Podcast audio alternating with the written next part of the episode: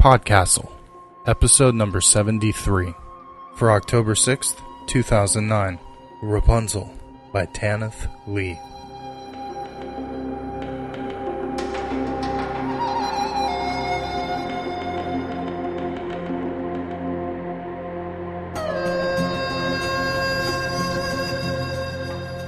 Hello, this is Rachel Swirsky. I'm thrilled to bring you today's story by author Tanith Lee. Tanith Lee has been one of my favorite authors since I was a teenager. My favorite books of hers are both science fiction. The first is Biting the Sun, which details a far future utopia which has solved the scarcity problem at the cost of creating ennui in their teenage set. My other favorite of hers is Silver Metal Lover, a novel about a young woman who leaves behind her wealth when she falls in love with a robot. Both of these novels are Deri-san, and if you've read Biting the Sun, you know what I mean. Tanith Lee published her first story in 1968.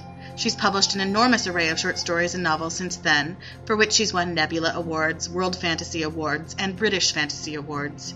She's an accomplished writer of fantasy, science fiction, and horror. I'm not sure whether she's better known for her horror writing or for her rewritten fairy tales. It's one of the latter we bring you today, a reworked version of the fairy tale Rapunzel, which goes by the apt title Rapunzel. It first appeared in Black Heart, Ivory Bones, edited by Ellen Datlow and Terri Windling.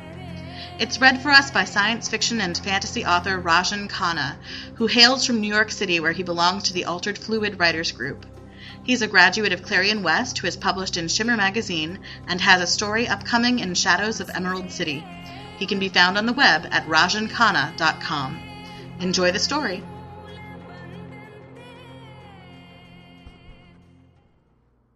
Rapunzel by Tanith Lee Not for the first time, a son knew himself to be older than his father. Erlin was thinking about this, their disparate maturities, as he rode down through the forests. It was May month, and the trees were drenched in fresh young green.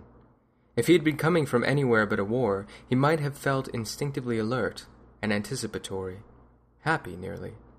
But killing others was not a favorite pastime. Also, the two slices he had got in return were still raw, probably inflamed.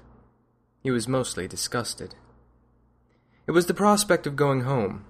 The castle, despite its luxuries, did not appeal. For there would be his father, a king, the two elder sons, and all the noble cronies. They would sit Erlin up past midnight, less to hear of his exploits than to go over their own or their ancestors.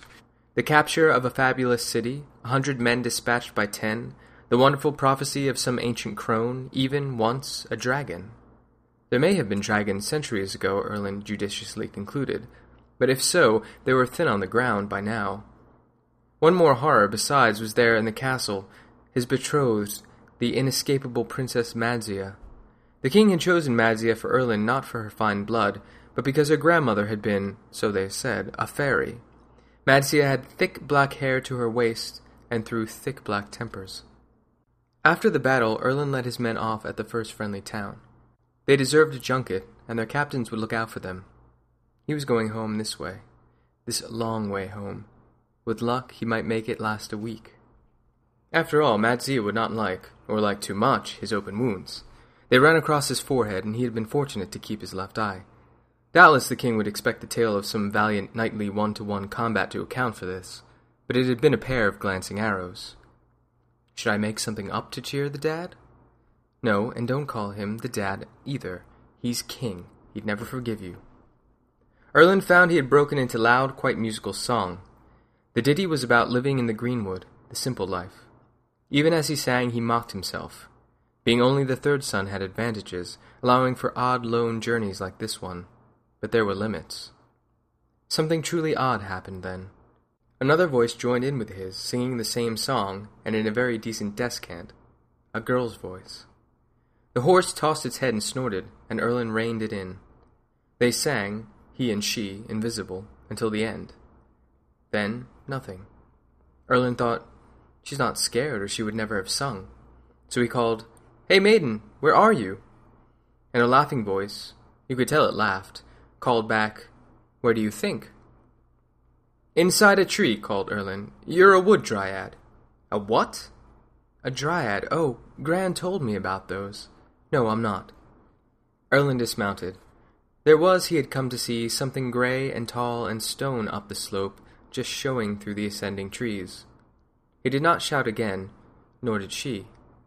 Erlin walked up the hill and came out by a partly ruined tower. Sycamores and aspens had rooted in its sides, giving it a leafy, mellow look. A cottage had rooted there, too, a large one, also made of stones, which had definitely been filched from the tower. Before the cottage and tower was an orchard of pear and apple trees just losing their white blossom. Chickens and a goat ambled about.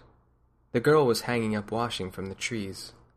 She was straight and slim, with short yellow hair like a boy's, and yes, still laughing. Not a dryad as you see, sir. May be unwise, though, calling out to strangers in the wood. Oh, you sounded all right. Did I? All sorts come through here, you get to know. Do you? Sometimes I fetch the animals, and we hide in the tower. Last month two men broke into the cottage and stole all the food. I let them get on with it, she added, careless. I was only raped once. I'd been stupid, but he wished he hadn't after. That's you warning me. No, you're not the type, sir. You looked upset when I told you, then curious. I am. What did you do? Kill him? No, I told him I loved him and gave him a nice drink. He'd have had the trots for days. Erlin himself laughed. Didn't he come back? Not yet, and it was two years ago. She looked about seventeen, three years younger than he. She had been raped at fifteen. It did not seem to matter much to her. She had a lovely face, not beautiful or pretty, but unexpected, interesting, like a landscape never seen before, though perhaps imagined. Well, maiden, he said, I'm thirsty myself. Do you have any drinks without medicine in them? I, I can pay, of course. That's all right. We mainly barter when I go to town. She turned and walked off to the cottage. Erlin stood, looking at the goat and chickens and a pale cat that had come to supervise them. The girl returned with a tankard of beer, clear as a river, and cold from some cool place, as he later learned, under the cottage floor. He drank gratefully. She said, You're one of the king's men, aren't you, sent to fight off the other lot? The other lot. Yes. He said, That's right. That cut over your eye looks sore. It is. I didn't want it noticed much and wrapped it up in a rag, which was, I now think, dirty. I can mix up something for that. You're a witch, too. Gran was. She taught me. Presently he tethered the horse to a tree and left it to crop the turf. In the cottage he sat watching her sort and pound her herbs. It was neither a neat nor a trim room, but pleasing. Flowering plants burst and spilled from pots on the window sills. Herbs and potions, vinegars and honey stood glowing like jade and red amber in their jars. A patchwork curtain closed off the sleeping place. On the floor there were baskets full of colored yarns and pieces of material. Even some books lay on a chest. There was the sweet smell of growing things, the memory of recent baking. The bread stood by on a shelf, a hint of damp. And her, young and healthy, fragrant, feminine. When she brought the tincture she had made and applied it to the cuts, her scent came to him more strongly. Erlin thought of Madzia, her flesh heavily perfumed and washed rather less often. He thought of Madzia's sulky red, biteable-looking mouth. This girl said, That will sting. It does, he thought, and I don't mean your ointment. But it'll clean the wound. Alas, I think there'll be a scar. Two scars. Will that spoil your chances, handsome? He looked up and straight in her eyes. She was flirting with him plainly. Oh yes, she knew what she was at. She had told him she could tell the good from the bad by now. I don't look much like a king's son, certainly. Not any more. Just some minor noble able to afford a horse. So it may be me she fancies. Her eyes were more clear than any beer brown river. If you don't want money, let me give you something else in exchange for your care. And what would you give me? Well, what's on the horse I need to keep, but is there anything you see that you'd like? Was he flirting now? To his intense surprise, Erlin felt himself blush. And surprising him even more, at his blush, she, this canny, wilful woods witch, she did too. So then he drew the ring off his finger. It was small, but gold, with a square cut rosy stone. He put it in her palm. Oh no, she said, I can't take that for a cup of ale and some salve. If you'd give me dinner too, I think I'd count us quits, he said. She said without boldness, gently, There's the bed as well. Later in the night, he told her he fell in love with her on sight, only did not realize he had until she touched him. That's nothing, she said. I fell in love with you the minute I heard you singing. Few have done that, I can tell you. They were naked by then, and had made love three times. They knew each other well enough to say such things. The idea was he would be leaving after breakfast, and might come back to visit her when he could. If he could. The talk of being in love was chivalry and play. But just as men and women sometimes lie when they say they love and will return, so they sometimes lie also when they believe they will not. They united twice more in the night, while the cat hunted outside, and the goat and chickens muttered from their hut. In the morning, Erlin did not leave. In the morning, she never mentioned he had not. When she told him her name, he had laughed out loud. What, like the salad? Just like. My ma had a craving for it all the time she carried me, so then she called me for it to pay me out. The other paying out had been simple too. In God's name, he said, holding her at arm's length, shocked and angry, even though he knew it happened frequently enough. I don't mind it, she said. He could see, even by the fire and candlelight, she did not. How forgiving she is. No, how understanding of human things. For the girl's mother had sold her, at the age of twelve, to an old woman in the forests. I was lucky. She was a wise woman, and she wanted an apprentice, not a slave.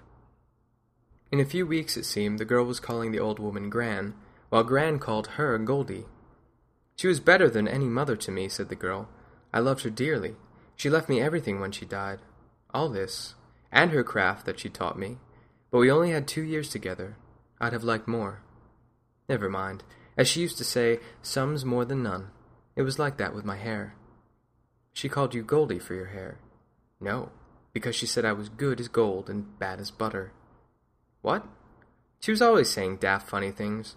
She'd made you smile or think, even if your heart was broken. She had the healing touch, too. I don't have it.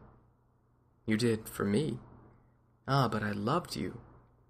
After an interval, during which the bed became again unmade, the girl told Erlin that her fine hair, which would never grow, and which therefore she cut so short, was better than none, according to Gran.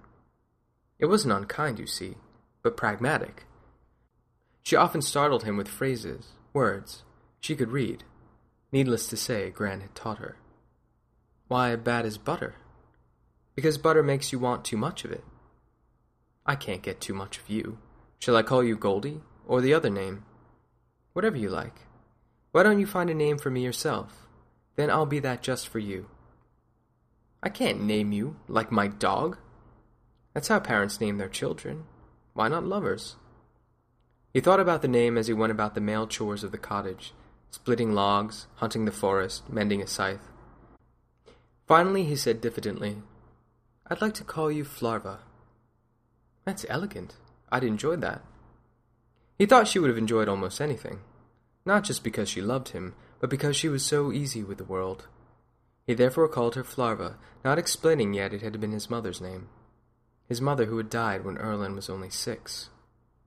Erlin had sometimes considered if his father's flights of fancy would have been less if Flarva had lived. The dad, yes, I shall call you that in my head, had not been king then. Kingship came with loss, after, and also power and wealth and all the obligations of these latter things. Other men would have turned to other women. The dad had turned to epics, ballads, myths, and legends. He filled his new sprung court with song makers, actors, and storytellers. He began a library, most of the contents of which, unlike this young girl, he could not himself read. He inaugurated a fashion for the marvelous and magical. If someone wanted to impress the dad, they had only to prove, by means of an illuminated scroll, that they took their partial descent from one of the great heroes or heroines, dragon slayers, spinners of gold, tamers of unicorns. Indeed, only four years ago the king had held a unicorn hunt. It was well attended, one of the beasts had been seen, reportedly, drinking from a fountain on the lands of the Dad. Astonishingly, they never found it. Rumors of it still circulated from time to time, and those who claimed to have seen it, if they told their tale just in that way, were rewarded. Was the king mad? Was it his brain, or only some avoiding grief at the reality of the brutal world? Or is it his genius, said the girl, Flarva, when he informed her of his father's nature. When the dark comes, do we sit in the dark, or light candles? How he thought I love you. And strangely, she said then, There, you love him. I suppose I do, but he irks me. I wish I could go off. Look at me here, I should have got home by now. He had not, despite all this, yet revealed to her that the dad was also the king. Did she still assume his father was only some run-down baron or knight? Erlin was not sure. Flarva saw through to things. Well, when you leave, then you must, was all she said in the end. He had been up by now to the town, a wandering little village with a church and a tavern and not much else. Here he found a man with a mule who could take a letter to the next post of civilization. From there it would travel to the king. The letter explained Erlin had been detained in the forests. He had only one piece of paper and could not use it up on details. He begged his lordly sire to pardon him and await his excuses when he could come home to give them. Afterward, Erlin had realized this had all the aura of some dad-delighting sacred quest, even a spell. Would he have to go to the king eventually and say, A witch enchanted me? He did not think he could say that. It would be a betrayal of her, although he knew she would not mind. There was no clock in the cottage or in the village town. Day and night followed each other. The green thickened in clusters on the trees, and the stars were thinner and more bright on the boughs of darkness. Then a golden border stitched itself into the trees. The stars waxed thicker again, and the moon more red. Erlin liked going to the village market with Flarva, bartering the herbs and apples and vegetables from her garden plot, and strange patchwork and knitted coat she had made, one of which he now gallantly wore. He liked the coat. He liked the food she cooked. He liked milking the adventurous goat, which sometimes went calling on a neighbor's he goat two miles off, and he had to be brought back. He liked the pale cat, which came to sleep with them in the hour before dawn.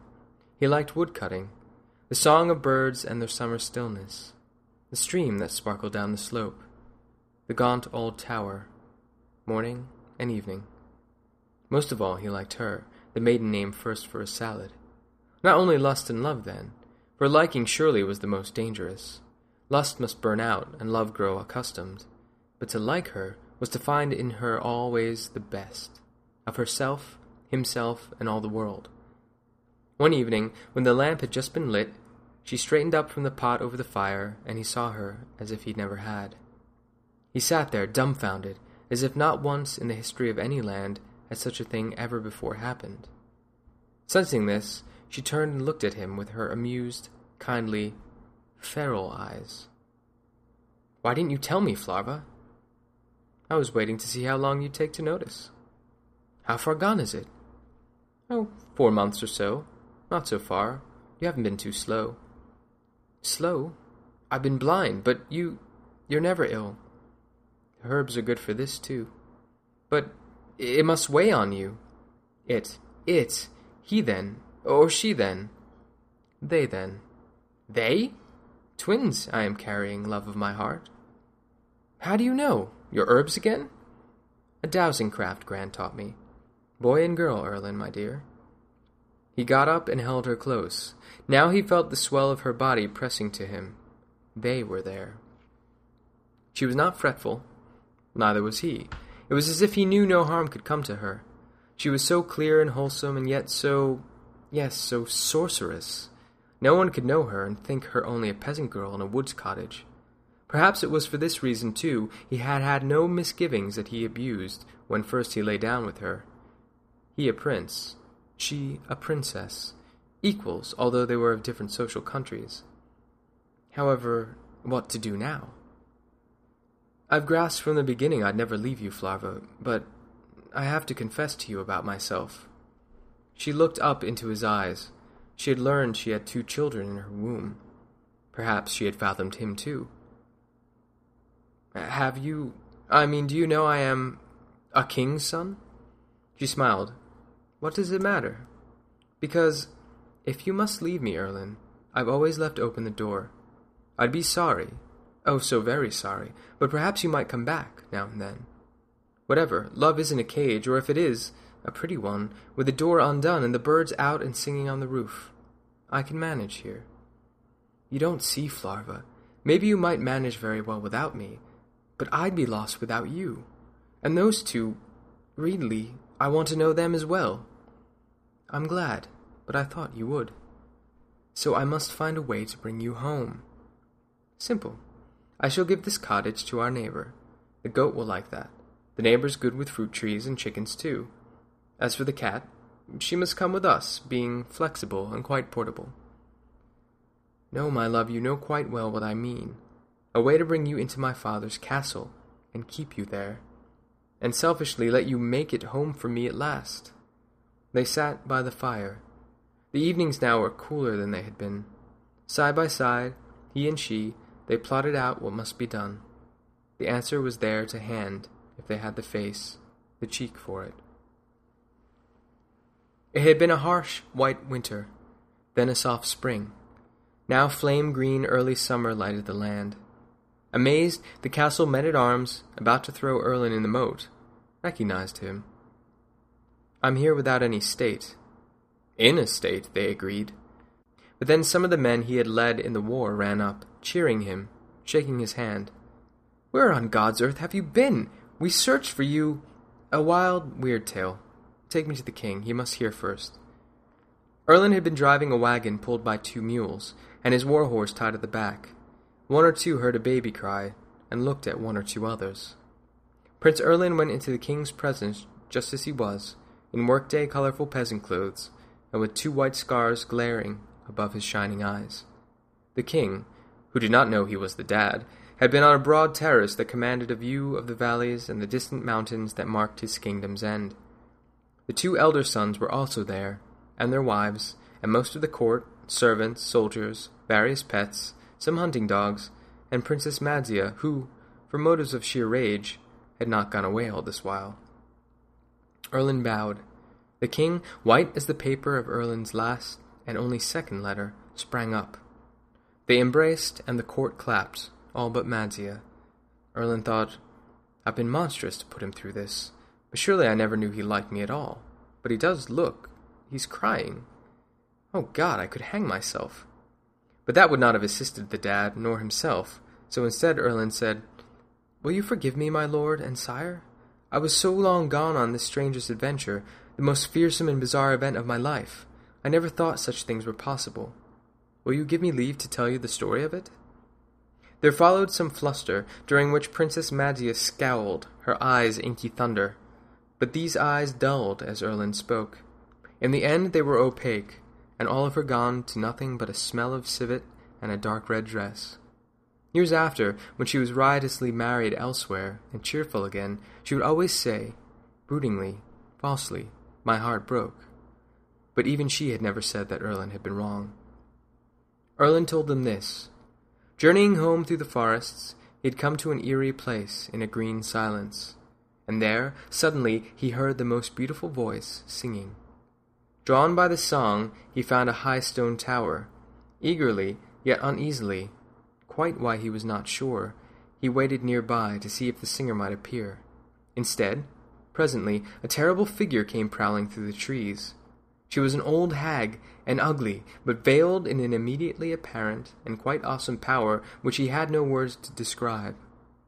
Reaching the tower's foot, this being wasted no time, but called out thus Let down your hair! Let down your hair! And then, wonder of wonders, from a window high up in the side of the tower, a golden banner began unfolding and falling down. Erlin said he did not for one minute think it was hair at all. It shone and gleamed, but he took it for some weaving of metal threads. But the hag placed her hands on it and climbed up it and vanished in at the window. Erlin prudently hid himself then more deeply in the trees. After an hour, the hag descended as she had gone up. Erlin observed in bewilderment as this unholy creature now pounced away into the wood. Then I did a very foolish thing. Very foolish. But I was consumed, you see, by burning curiosity. Imitating the cracked tones of the hag, he called out, just as she had done, Let down your hair! And in answer, sure enough, the golden woven banner silked once more from the window, and fell and fell. He said when he put his hands to it, he shuddered, for he knew at once, and without doubt, it had all the scent and texture of a young girl's hair. But to climb up a rope of hair was surely improbable. Nevertheless, he climbed. The shadows now were gathering. As he got in through the window slot, he was not certain of what he saw. Then a pure voice said to him, Who are you? You were never that witch. There, in a room of stone, with her golden tresses piled everywhere about them, softer than silken yarn, gleaming, glorious, and, he had to say, rather untidy, the young girl told him her story. Heavy with child, the girl's mother had chanced to see, in the gardens of a dreaded, dreadful witch, a certain salad.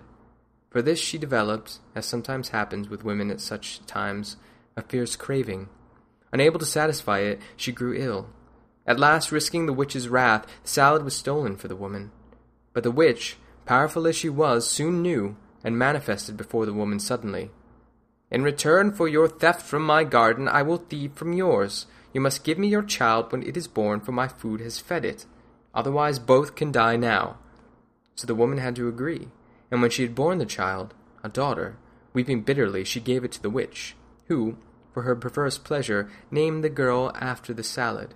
Here he told the name, and kept her imprisoned in a tower of stone.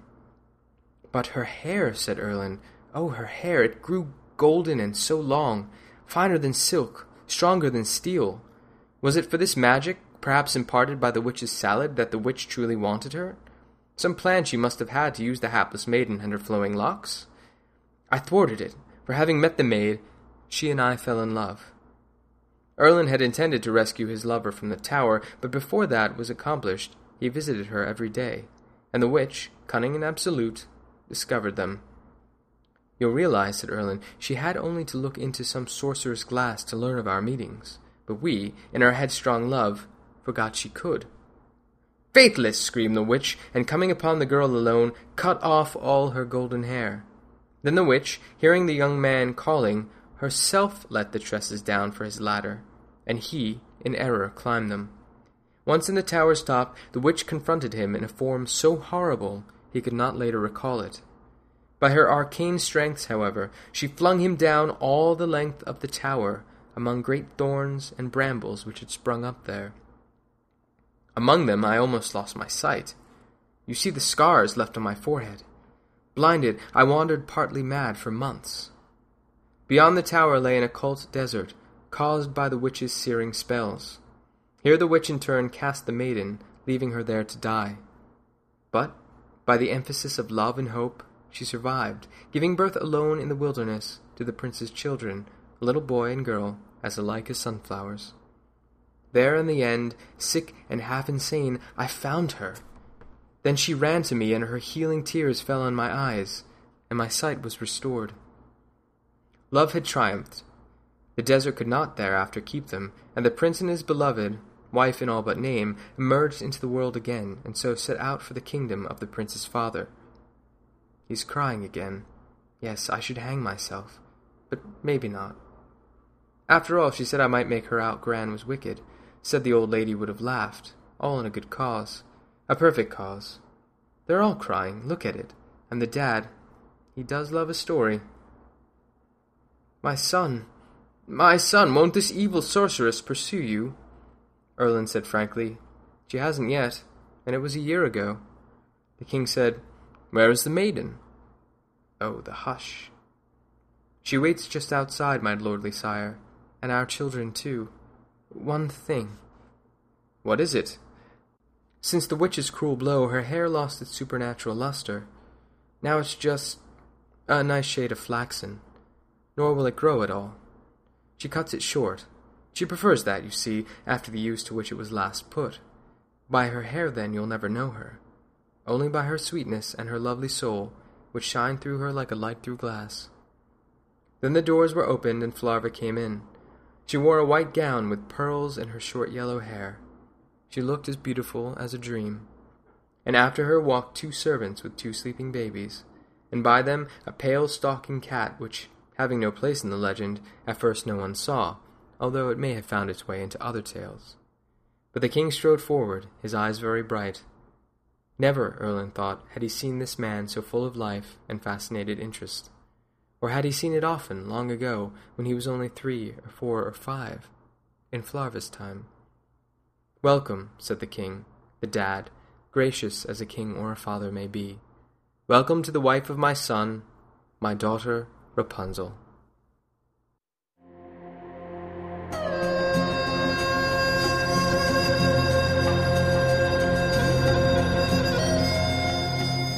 Feedback for Podcastle episode number 64 Rhys Hughes Castor on Troubled Waters about a Welshman who became a pirate. Or was it his father who became a pirate? Personally, I think he might have been full of it. This one had people quoting Star Trek The Next Generation episodes, vowing to share the story with their significant others, questioning the very nature of the fantastic. Yes, we had that conversation. And calling Alistair sexy. Huh. I wonder if anybody's calling me anything yet. Here's something. I'm a fetish? Okay, uh, moving on. Feedback. Uh, Smith Mike G said, Alistair read this one perfectly. It was hilarious. The time difference kept bugging me until it was explained, and it managed to distract me from the story at points. If the author had made the two friends question Castor on the time difference, and Castor had replied along the lines of, Hold your horses, I'll get there, it would have been perfect. Kelly Harris said, I love this story, very playful. I enjoyed the way his friends patiently listened to the entire outrageous story and even forgot for a minute that he was trying to pull a fast one. The end was obvious, was supposed to be, and for me, that fact was what made it even more enjoyable. You just sit back and enjoy the ride. Rhys Hughes himself popped up to mention that all the other Castor Jenkins stories are in a collection that can be ordered from www.screamingdreams.com backslash mariner. What are you waiting for, scallywags? Go check it out now. And if you can't visit us in our floating castle in the sky anytime soon, why not swing by our forums at forums.escapeartist.net, where you can discuss any old story and lie to your little heart's content. Just don't expect us to pay for your fish and chips. Podcastle is a production of Escape Artists Incorporated and is distributed on a Creative Commons Attribution Non Commercial No Derivatives license. Share it, but don't change it or sell it. Our theme music is by Shiva in Exile. You can find them at magnatune.com. You can discuss this episode of Podcastle or nearly anything else on our forums. Just visit forum.escapeartist.info. And if you like science fiction or horror, be sure to visit our sister podcasts, Escape Pod and Pseudopod. And if you enjoyed this episode, tell a friend, or post to your blog about it, or consider donating via the PayPal link on our site. Voltaire said, History is fables agreed upon.